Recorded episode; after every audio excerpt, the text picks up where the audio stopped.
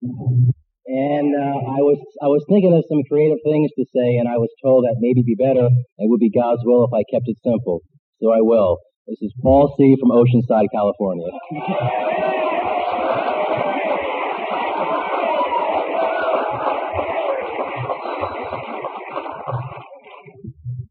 Thank you, Gary. My name's Paul, and I'm an alcoholic. Glad to be here at the 51st annual Cincinnati Thanksgiving banquet here in Ohio, where both my families started. My AA family, of course, but also my my family. Uh, I spent the morning today over in Harrison and and had lunch with four of my mother's cousins and I recalled that my grandfather met my grandmother here in Cincinnati and got married here in 1921. So it's kind of nice to be back. I've never been here before, but it's nice to be back. So, um, I also want to thank uh, Gary for inviting me and, and extend my appreciation to the committee who's shown such fine hospitality, picking me up at the airport, whisking me around to pizza and movies, and uh, generally making me feel very welcomed in that AA way that we do so well. I'm very grateful for that. At a time like this, I have to, I have to remind myself that when I came into Alcoholics Anonymous, I wouldn't pay attention to anyone who looks like I do tonight. And what I mean by that is I would sit in, I would sit in the back of the room and say, look at that old guy up there. If I was that old, I'd quit drinking too. Look at him up there with his short hair, his ever increasing forehead, right? clean shaven, wearing a jacket and tie, jingling the change in his pocket. Probably has a job. Probably wearing wingtip shoes. Missionary position only.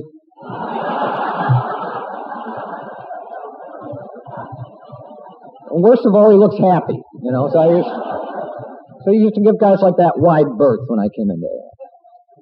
You know, I, I remember too here that it's also fun for me to be here because I know two people here. Of course, your, your panel 42 uh, delegate from Southwest Ohio, uh, Diane, who I met at the conference this past year.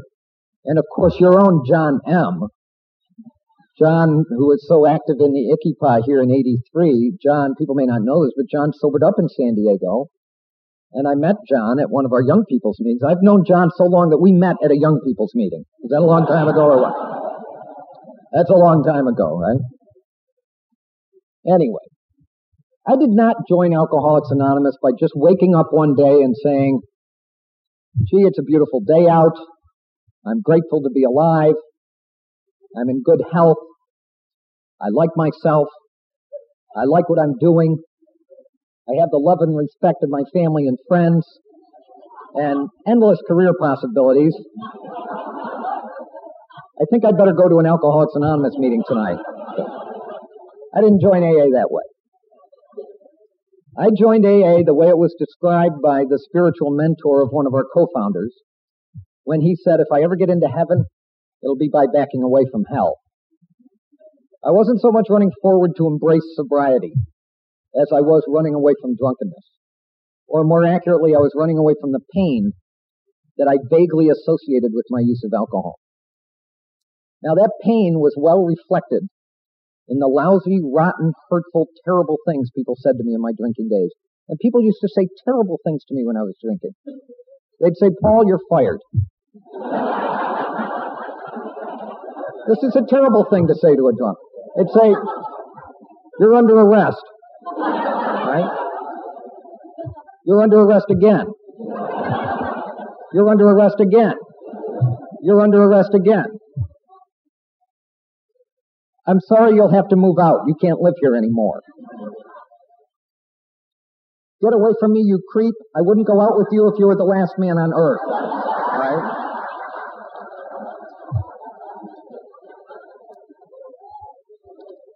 Do you remember what you said to me last night?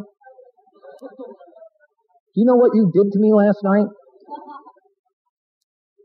Leave my daughter alone. And then my favorite, here's your ring back. It was kind of small anyway. I could, I'm thinking, my God, I hope she's talking about the diamond.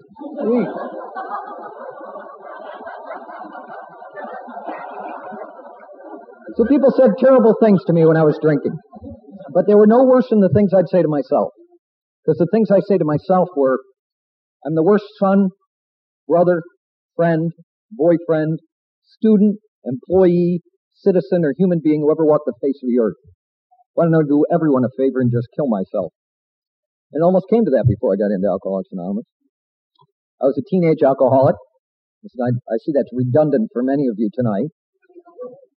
I was a social drinker for about 20 minutes.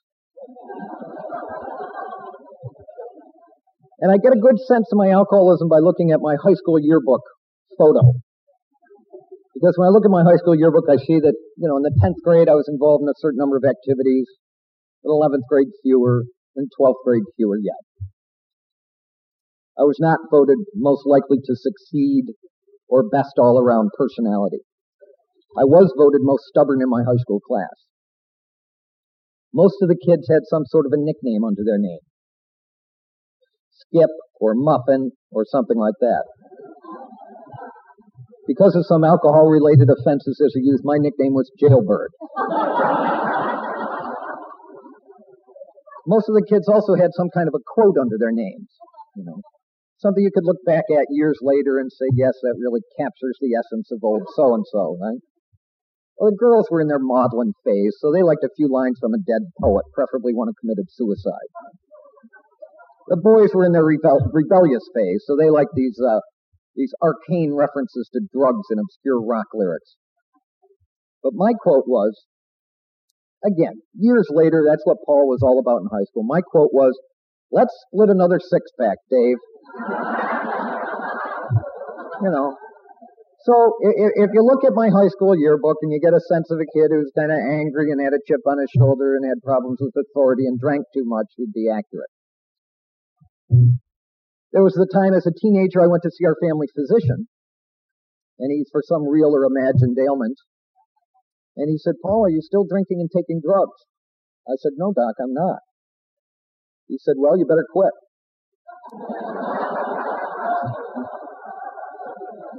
And I gave the alcoholic response to that, which is okay.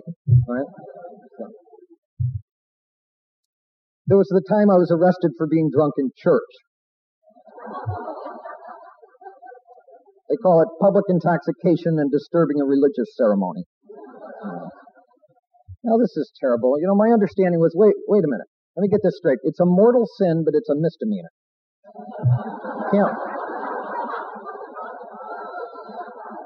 Is there any way we can get some reciprocity going between the penal code and the church here on this thing? The answer was no, but I, I felt terrible about that. And finally, a woman in AA shared with me she'd been she'd been kicked out of several churches because of her drinking. Finally, her alcoholism progressed to the point where she was actually excommunicated by a satanic cult.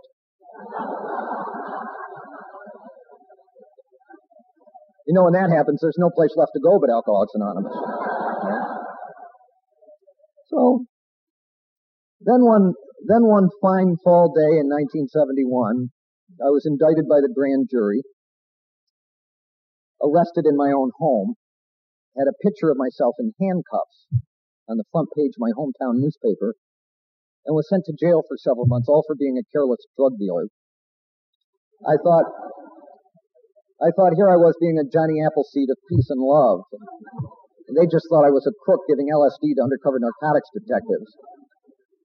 So they eventually sent me to jail for several months. I didn't like being in jail. These guys were all into being tough and macho and working out, becoming muscle bound, swearing, smoking cigarettes, having tattoos. Some of their tattoos were misspelled. They sure appreciated it when I pointed that out to them. Oh, yeah.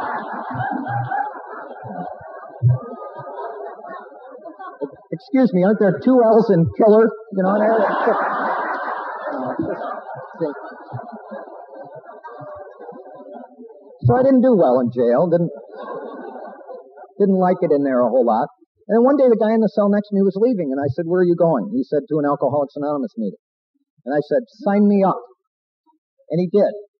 And I hope I never forget that I attended my first Alcoholics Anonymous meeting with the, the pristine motive and the deeply spiritual and self-actualizing purpose of getting out of my cell block because I was bored.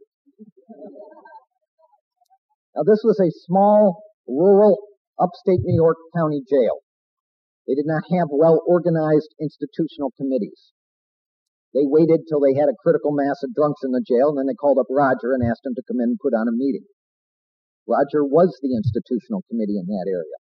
And Roger was the first uh, walking, living, breathing copy of the big book I saw. And he made it clear to us. You know, Roger was kind of easygoing guy and made it clear that uh, coming in to the jail and talking about Alcoholics Anonymous was part of his recovery. He made Alcoholics Anonymous seem like an okay outfit to belong to. And uh, he was a good guy. A couple years ago, I was back there and as I always do when I get back there, I looked up Roger and, and he says, well, let's go to a meeting. I said, where do you want to go? He says, why don't we go to one at the jail? And I said, gee, do you think they'll let me in? He said, oh, why not? They did last time. So, so we go over to the jail and these guys come shuffling in looking remarkably like I did, right, years ago. And, uh, I told my story and afterwards a guy came up to me and said, uh, that drug bust you were involved in, was that in September 1971? And I said, yes, it was. He's been in and out of jail ever since on alcohol and drug charges. I got to go to Alcoholics Anonymous. So you figure it out. Now, I did not at that time pay attention to Alcoholics Anonymous. I got out of jail and started smoking hash and drinking beer, ran away to California, which was wonderful. The only problem was I brought myself with me. Instead of getting drunk on funny little regional beers in central New York State, I got drunk on funny little regional beers in San Diego. And when the fear and the loneliness and the depression and the drinking got bad enough, I called Alcoholics Anonymous. I called the intergroup and I was greeted kindly on the other end of the phone. I was directed to a meeting where I was again greeted kindly. Bob met me at the door and Bob set an example for me of, of how new members of Alcoholics Anonymous ought to be treated that I rarely meet, but that I see met all the time. He sat next to me during the entire meeting. Here I was being embraced for the fact that I couldn't hold my booze any longer. And I was not an attractive newcomer. This was in the early 70s. I had uh, hair to my shoulders, a beard, and wore jeans, sandals, and an Air Force jacket I got for five bucks in a thrift store. But Bob sat next to me during the entire meeting. There are a lot of other things he could have done with me that night. He could have given me a cup of coffee and a meeting schedule and said, keep coming back, kid. Could have done that. He could have looked around the room for another angry, hippie-looking creature to introduce me to, hoping that I'd identify with him. He could have spent his time trying to help a more attractive newcomer, preferably a young, cute, braless one. He could have done all those things I since have spent too much time in AA doing. But he didn't. Bob sat next to me during the entire meeting, and people would come over to him and he'd say, I'd like you to meet Paul. He's the new man. And I get choked up now thinking of how I was treated at that first AA meeting. After the meeting, another guy came up to me. I didn't know it then, but I know it now. He was nine months sober after nine years of bouncing in and out of AA, dropping acid and smoking pot. He took one look at me, which was probably a tip off, and said, what else are you on? And I said, what do you mean? He said, LSD, pot, speed, reds, whites, mescaline. What else are you taking? I said, all of the above. He said, well, you better knock it off or you're not going to make it. I was offended by that because I thought here I was being a good guy by giving up my drinking and you people wanted me to give up my other hobbies too. I did not immediately comply. I came to a couple AA meetings after smoking pot. This is a bad idea. If you're new in AA, let me assure you, you, you don't need to smoke pot to be paranoid at an AA meeting.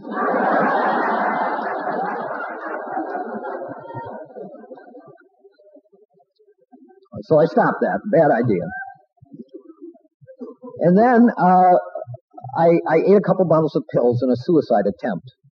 Sober and regularly attending AA meetings for weeks. Now, without belaboring the obvious, it didn't work. But my attitude towards pills is kind of funny, I'm afraid. And it was well described by a woman who told me what happened after she, she got a prescription painkiller after she had some extensive dental surgery. And she said, Paul, when I got the prescription, it said, take two every four hours as needed. By the time I got to the pharmacy, it said, take four every two hours, whether you need them or not. By the time I got home, it said, take them all as soon as you can. I, you know, I identify with that. That's kind of how I am. So then I got sick, and I needed to get some cough syrup. And just so there's no mistake about the active ingredient in this cough syrup, they put a plastic shot glass on top of it. So, right? I see I'm not the only one. Took me a long time to figure out NyQuil is not an after dinner drink. For, you know, for, for most people. So. Well, now the group I was hanging out with was a, was a very active group. Um, and they would, you know, I knew it was kind of hard to get AA as a whole to say anything about drugs, but these people had opinions about it, which they voiced loudly and often and unsolicited in my presence. So I figured I had to change my sobriety date. And I didn't want to do that because I didn't want to give up my 10 weeks of accumulated status that I had in AA at the time. But, I did. I, I stood up at my home group and changed my sobriety date. And, I, am glad I did that because uh, you know, if I can't be honest with you about, you know, the basic reason we're here, how can I be honest with you about the other things going on with me? I was so grateful for the example of people who went before me who stood up and changed their sobriety date too. That was important to me. I got in, involved with this uh, this active Alcoholics Anonymous group, and um, and I got a sponsor, and I chose as my sponsor a guy who was sober a number of years. Uh, he made Alcoholics Anonymous seem like an okay outfit to belong to. He's the one who told me, uh, you know, we didn't make the 12 steps so hard that an alcoholic couldn't do them, or else none of us would be here. He also had a misspelled tattoo on his arm. One day, you don't understand, I was 21 years old when I came into AA and was preoccupied with 21 year old matters. And one day he sat me down after an extensive whining session and said, Paul, listen. He says, you gotta understand something here. I don't care if you ever have sex with anyone other than yourself again. And I don't care if you ever work again. If you take these 12 steps, those matters will be taken care of. I thought he said if I did the steps, I'd get a girlfriend and a job. He didn't say that. He said those matters would be taken care of. And they were taken care of. But they were taken care of in AA time, not my time. AA time is about five or ten years after my time. so we embarked on this adventure of working the 12 steps of Alcoholics Anonymous, the single most important thing that's ever happened to me in my life. I remember those early revelations about, you know, it's the first drink that gets you drunk. You know, Paul, if you get hit by a train, it's the engine that kills you, not the caboose. And those realizations that if I had one beer, I wound up having 10 or 15 of them and there wasn't anything I could do about that and those realizations about the spiritual and emotional unmanageability of my life. And I slowly came to believe that Alcoholics Anonymous could keep me from drinking. I came to that belief through my frequent association with AA members and my frequent attendance at AA meetings where I saw people get well. I saw people who couldn't read get up here and read. I saw people move from the back of the room to the front of the room. I saw people talk about getting their kids back and getting jobs, and everywhere I looked, there was a light in their eye, and a smile on their faces, and a bounce in their step, and eventually, in the face of all this evidence, I had to accept that it was possible to happen to me too. So I made a decision to follow through on the Alcoholics Anonymous program of recovery no matter what. You know, we, in AA, we, we stand the old Roman on his head. He said, I came I saw I conquered. And in Alcoholics Anonymous, see, I had I had at least two bottoms: the one that got me here, and the one some months later when I realized I had to do something different. And that was the point where I was able to say, "I came, I saw, I surrendered." And my sponsor thought it was, we did this on our knees together as described, and he thought it was really neat that I was willing to turn my thoughts and my actions over to AA and suggested that we find out specifically what they were.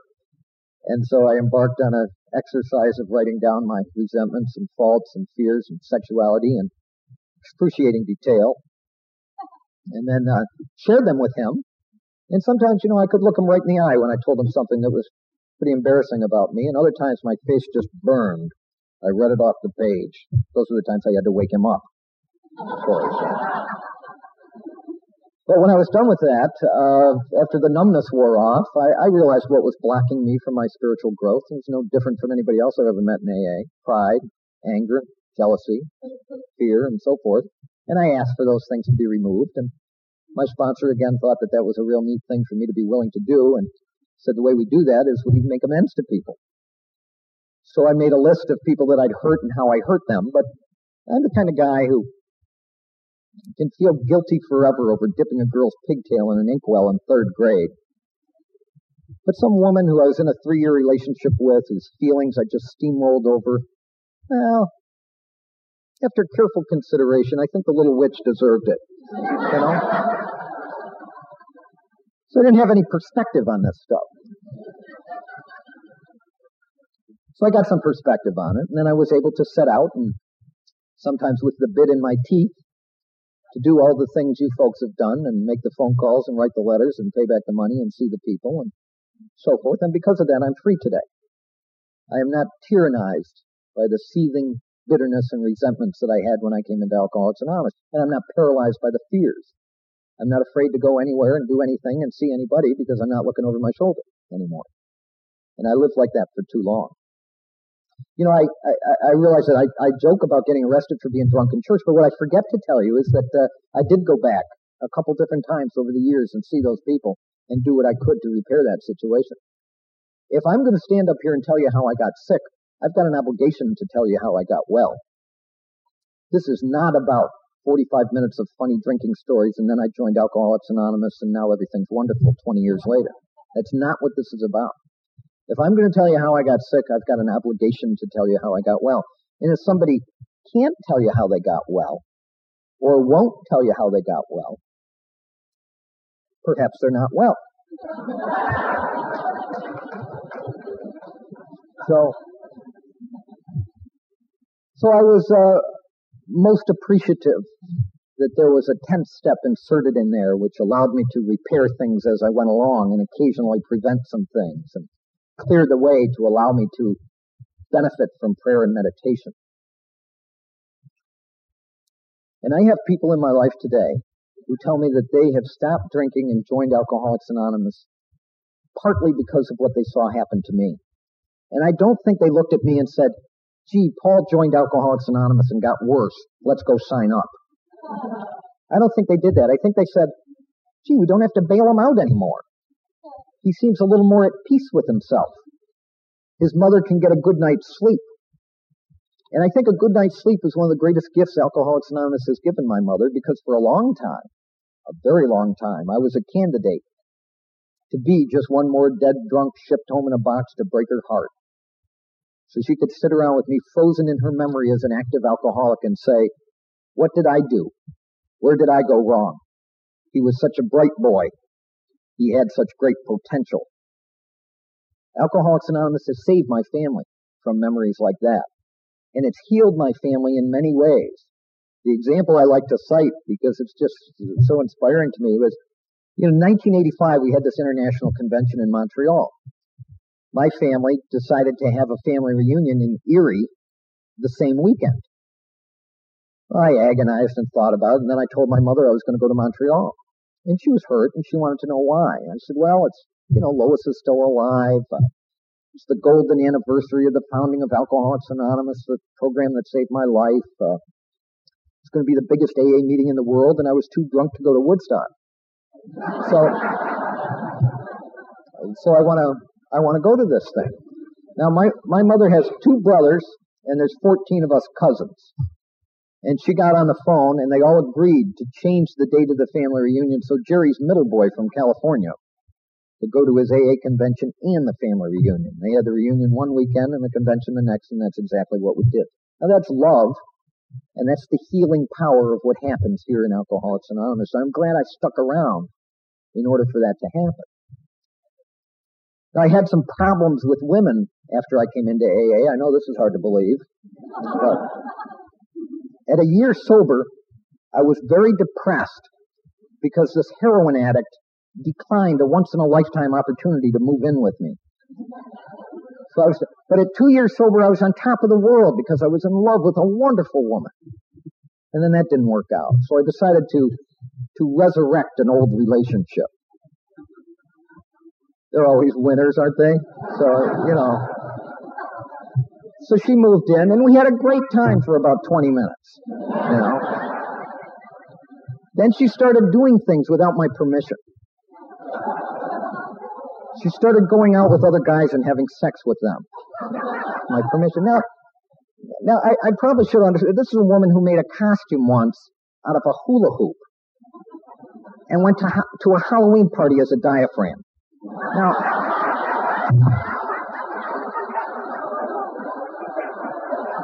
you would, you would think that would be a clue. So, but but then she started going out with other women and having sex with them. what can I? I said, for God's sakes, if you're going to have sex with other women, the least you could do is invite me along. So, it, I, I hope someone didn't just take my photograph up here. I really hope that did not happen. I hope I'm still having flashbacks. In any event, she also got an abortion without my permission and moved out, all without my permission. Now, I was attending the University of California at the time. There on 10 week quarters.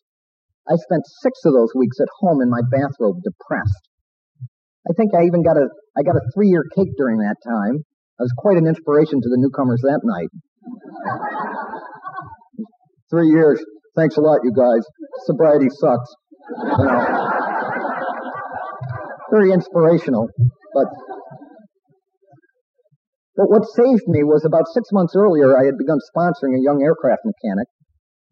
And he would come over every night and say, Come on, Paul, get dressed. It's time to go to a meeting. Remember when you used to tell me that? Okay? And I know that Mark saved my life doing that. I try to be kind to newcomers myself because I never know when one of them will turn out to be my sponsor. Two and a half years later, he officiated at our wedding, and people would come up to me afterwards and say, "What a nice young minister! What denomination is he?" And all I could say was, "I don't know. He's an aircraft mechanic." My wife is an interesting study. She she can tell when the guys who call me on the phone are getting well just by talking to them on the phone because there's kind of a continuum with them when they call. First, it's is Paul there? Then it's, hi, is Paul there? Then, hi, Mary, is Paul there? Then, hi, Mary, how are you, is Paul there? Then, hi, Mary, how are you, and waiting for a response before saying, is Paul there? Then it's, hi, Mary, how are you, and the two of them get into a conversation, and the guy realizes he doesn't need to talk to me after all. so it's kind of nice. I also had some problems in the work world. I was afraid because of my youthful indiscretions that I could never get any kind of a good job. At four years sober, I applied for a research position in a law enforcement agency. Required a background check and a poly exam. And I went in and was very open about my arrests and convictions, about my alcohol and drug use, and about my recovery. And I got the job. And that taught me some very important lessons. It taught me that people are less concerned with what I did than whether or not I'm honest about having done it. It taught me that the world is more forgiving of me than I am of it. And it taught me that the world is more forgiving of me than I am of myself. All the time in Alcoholics Anonymous, I see people take themselves out of the running before the race has even begun. I could never get a job like that. They'd never hire me. I can't get back into school. And my transcripts are too screwed up. And with those approaches, they're right. No one's going to come along and say, Paul, got a great job out here. come on. Come out from under the covers. Just doesn't seem to work that way. I also had some financial difficulties caused by chronic unemployment, school loans, and irresponsible use of credit cards. I woke up about about five years sober or so and found I was thirty thousand dollars in debt. This was about twice what I was making at the time. And I considered going bankrupt, but decided not to. And uh, we paid it off. It took over 10 years, but everybody got all their money with interest. And Alcoholics Anonymous taught me how to do that. I also had some curious health and dietary habits when I came into AA. I always thought I ate from the four basic food groups alcohol, tobacco, caffeine, and sugar. it was either that or it was beer, wine, marijuana, and crystal. Never, could never quite get them straight, but but the way I ate when I came into Alcoholics Anonymous, for breakfast I'd have two large sugar glazed apple fritters, coffee, Rolaids, and cigarettes. For lunch, I would go to a fast food joint for a cholesterol burger, french fries, soda pop, and cigarettes. All day long was cookies, candy bars, soda pop, and cigarettes. For dinner, I would either go back to the fast food joint, then go to a meeting, drink coffee, smoke cigarettes, and wonder why I was still awake at 2 a.m. or skip dinner rush to a meeting, eat a bunch of cake and cookies and donuts, go out with the gang afterwards and have an ice cream sundae, go home and pass out in a hypoglycemic coma while smoking a cigarette. And this was better than I ate in my drinking days. See? When I stopped drinking and joined Alcoholics Anonymous, the other guys in this opium den I was living in at the time accused me of turning into a health nut. Now,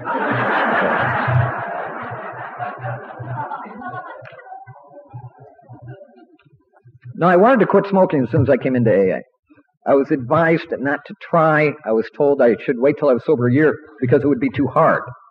Now, when I came into AA, I was smoking a pack to a pack and a half of cigarettes a day. I looked at the people who were sober a year. They were smoking two and three packs of cigarettes a day. Now, I realized that it wasn't methodologically sound, but I said to myself, I'm supposed to wait till I'm twice as addicted and then try to quit? I had less than 90 days sobriety when I quit smoking. It's been over 17 years since I've had any kind of coffee or soda pop. 15 since I've had any of the cakes and donuts and pies and so forth, and about 12 or so since I've had any ice cream. And that's an important aspect of recovery to me. Now, I told you about all the rotten things people said to me in my drinking days. So I think it only fair that I share with you some of the things people have said to me since I've been sober, which include here's your associate's degree, here's your bachelor's degree, here's your master's degree. You're hired. Here's a job, here's a raise, here's a promotion, here's some more responsibility. As a matter of fact, I got a promotion two months ago. Yes, I'd love to go out with you. I thought you'd never ask. Yes, I'd love to engage in wild, kinky, sober sex with you. I thought you'd never ask. Right? Yes, I'll marry you. I thought you'd never ask. Congratulations, you got the house. Your unsolicited article's been accepted for publication and closed as a check. Gee, you're the only man that completed our ballet training class.